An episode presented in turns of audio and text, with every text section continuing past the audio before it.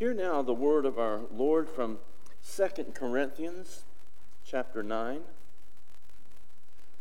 The point is this the one who sows sparingly will also reap sparingly, and the one who sows bountifully will also reap bountifully.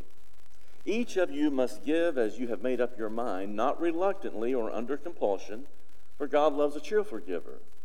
And God is able to provide you with every blessing and abundance, so that by always having enough of everything, you may share abundantly in every good work. As it is written, He scatters abroad, He gives to the poor, His righteousness endures forever.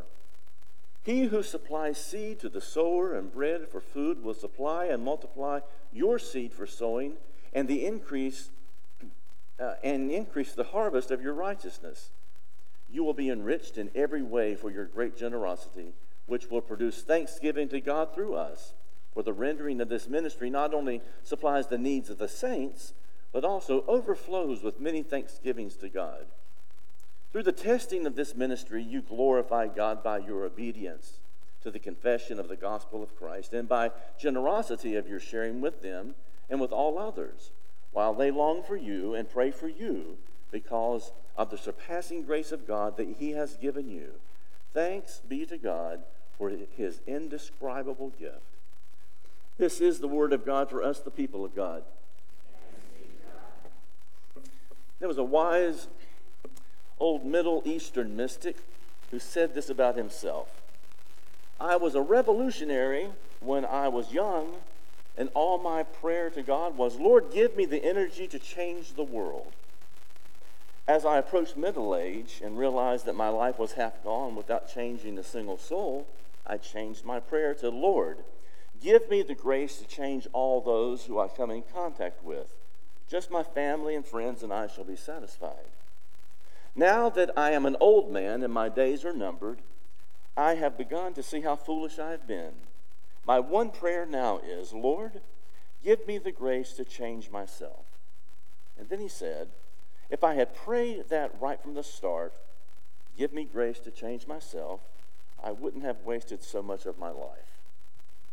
If today's scripture is about anything, it's about asking for goodness of God's grace and the power of God's Spirit to change ourselves.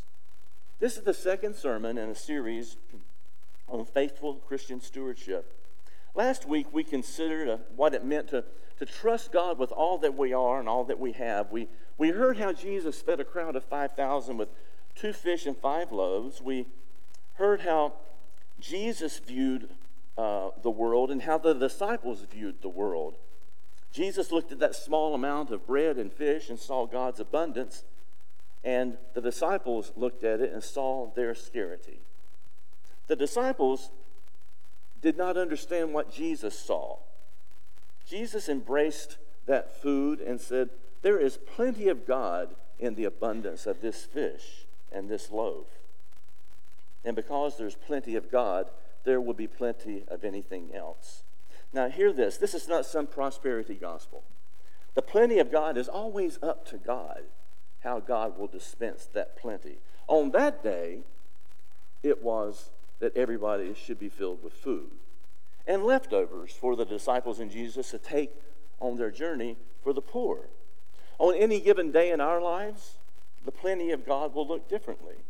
Our job in all of this is to be prepared to live graciously, give generously, that plenty of God that we experience. The Apostle Paul is writing to the church in Macedonia and asking for money to help the church in Jerusalem. And I know here is where some of us say, there it is. there it is. The church is asking for money. Now, in the first service, I said, I'd love to find a study of this because I think it's more cultural legend than truth that the church is always asking for money. I just, I haven't experienced it. Well, I asked a church member after 8:30 worship, and I said, "Have you ever experienced the church asking for money all the time?" He said, "Yep." What I want to say then is this: You will not hear me asking for money, you will hear me talking about Christian discipleship. And I will never um, uh, talk about uh, resources and money, time, talent outside of the values of Christian discipleship.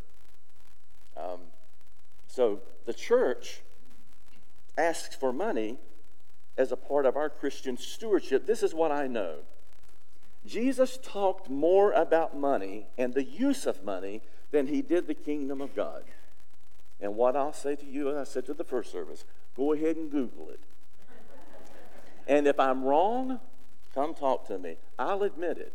But I know our Lord talked about the use of money more than he did the kingdom of God. I'm convinced he did this because life in the kingdom of God is about experiencing transformation, about becoming generous and life giving. You see, there's an intimate relationship uh, between who we are and what we do with our resources. If you want to know what I believe and what I value, look at where I spend my money and my time and my resources. And by the way, as I uh, was working on this sermon this week, it was not lost on me how much I must love Starbucks. Because Jesus said that where our treasure is, there will our hearts be also. And where our heart is, is where we will put our treasure. And Jesus and Paul and the Christian community, they all understood, understood this that until a change of heart has gotten into one's purse or pocketbook or to one's uh, calendar of, of, of time, um, a transformation is still in process because we direct our resources to what we love. And we would do well to pray that prayer Lord, give me the grace and the strength to change myself so I can experience what it means to live graciously and give generously. You know, sometimes we need a spiritual checkup, reflecting on how we, we live as disciples of Jesus Christ. It may be asking ourselves that, that historical uh, Wesleyan question How is it with your soul? How is it with my soul? Or it may be asking um, and having a conversation with a spouse or uh, your children or significant others, asking them how they see generosity in your life. In his book, um, Evan Thomas's book, Robert Kennedy, His Life, Thomas notes that Kennedy was a, a person of wealth and privilege, and he, but he rarely carried cash during his time on the road. He relied upon his entourage to take care of the tabs. And the story is one day Kennedy, who was a devout Catholic, was attending a church service with a friend who was part of the entourage. So when the offering plate passed, the friend, on behalf of Robert Kennedy, put a dollar in the offering plate, only to hear Kennedy mutter, Don't you think I'd be more generous than that? but it makes me think if my family or my friends or the congregation I'm privileged to serve, if you were to put money in the offering plate for me, I wonder how much you would put in. I pray, reflecting on my life, that it would be a generous much. But you know what? Giving is, um, is a practice. And like any practice, we sometimes fall short and are found wanting. It's a practice of the heart Giving is a measurement of our vision of life. Remembering Jesus' vision of abundance and the disciples' vision of scarcity, we choose between these in our life. When I study for sermon preparation, I use different versions of the scripture. And I want to read this passage to you again from another version that I sometimes used, the message. I think it thickens the story of what um, we're hearing here. And I may stop and reflect on a verse, so uh, hang in there with me. It begins this way Remember, a stingy planter gets a stingy crop, a lavish planter gets a lavish crop. I want each of you to take plenty of time to think it over and make up your own mind what you will give. I love that, that sentence there. Take plenty of time to think it over, pray over it, and make up your mind what you will give. That will protect you against sob stories and arm twisting. God loves it when a, uh, the giver delights in the giving. God can pour out the blessings in astonishing ways so that you're ready for anything and everything more than just ready to do what needs to be done. In other words, the more we live generously, The more we, we give graciously, uh, the more we are ready to live that way when life's circumstances come upon us. Marge, don't let me tell this story wrong, okay? Um, Marge, Marge Muir was at um, the hospital one day. Someone was uh, in the line with her at the cafeteria, didn't have enough money, they had forgotten to put money in their pocket. Anybody ever forgot to do that besides me? Marge paid for the gentleman's um, purchase. And she told him, just pay it forward. And he did. She got home and she owned some goats. That man had given goats, it wasn't through um, heifer, Oxfam. That man had gone home and given goats to third world country from Oxfam in Marge's name. Marge was ready to act generously, to live graciously. It goes on, this most generous God who gives seed to the farmer that becomes bread for your meal is more than extravagant with you. He gives you something that you can then give away. Last week I spoke about giving God what we can and doing what we can do, and that's plenty enough. And it is. This is true, but giving to God is not giving sparingly or begrudgingly. Paul uses that metaphor that the church at Macedonia would have understood about sowing seed, reminding us that if we sow sparingly, the crop will reflect that. If we sow bountifully, the crop will respect that. So, whether we're growing melons or mission projects, Paul is right. We can't expect significant results without making significant investment. I'm not positive about this, but I think it was Martin Luther, the reformer, who said, A ministry that costs nothing accomplishes nothing. In other words, there's not going to be a great harvest of pumpkins in the fields or peoples in the pews unless we make a willing, uh, significant investment of our time, our talent, our resources, our treasures. The scripture is an invitation here to live well, to live a robust life, to live a joyful life, to live a life of gratitude. It's a call for us to live graciously and to give generously. because giving to uh, through the life of the church or missions uh, is an act of worship. It's a witness. One pastor writes about his experience about giving as a young pastor. He says, I preached once a month at a retirement center, a nursing home. The lay leader of the worship there was a resident. In his younger days, he had been a professional musician with some big bands. He was an exuberant Christian, joyful Christian, now in his 80s, and he still played the trombone loudly, which was needed. It was great, he said. There we were, me in my 20s and the rest in their 80s, and we were just rocking. In his giving, this musician's joy was infectious. It flowed out on them and back to him.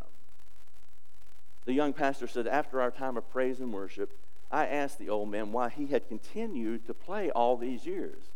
And he said to me, Well, when I came to the Lord, I brought my trombone with me. Hear that? He lived through giving. He gave something that was very precious to him. he still had good days and bad days. He still lived with life's limitations, but this man was alive. He was joyful. This man brought his trombone with him into his life with our Lord. And to others, he brought that trombone, allowing them to, to worship and to give thanks and praise. So we must ask ourselves, mustn't we? When we, come to the, when we came to the Lord, did we bring our trombone with us? What's the trombone for you? Here's the thing the greatest good that comes from the act of giving is that it provides both the giver and the receiver the opportunity uh, to thank God. This gives people hope in the midst of hopelessness, it gives meaning in the midst of meaninglessness. When the saints of Jerusalem and received this, um, this uh, offering from the church of Macedonia, there's no doubt that they would have given thanks to God. And they would have given thanks to the people who gave. And we've seen this recently, haven't we? Haven't we seen in the days um, the short days behind us.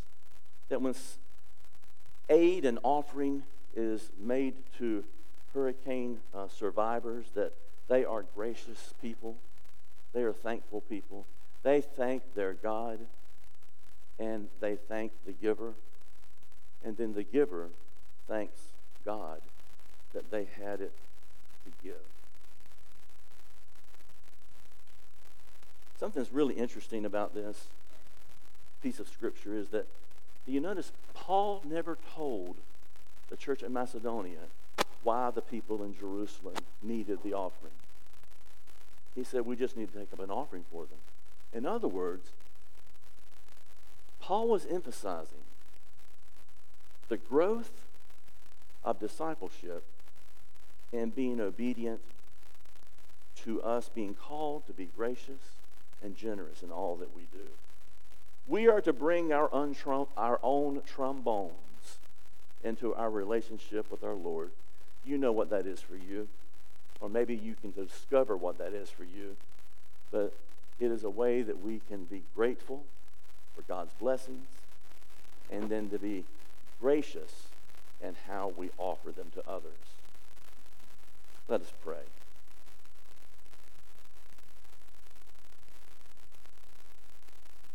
Spirit of the living God, fall afresh on me. Spirit of the living God, on me. Melt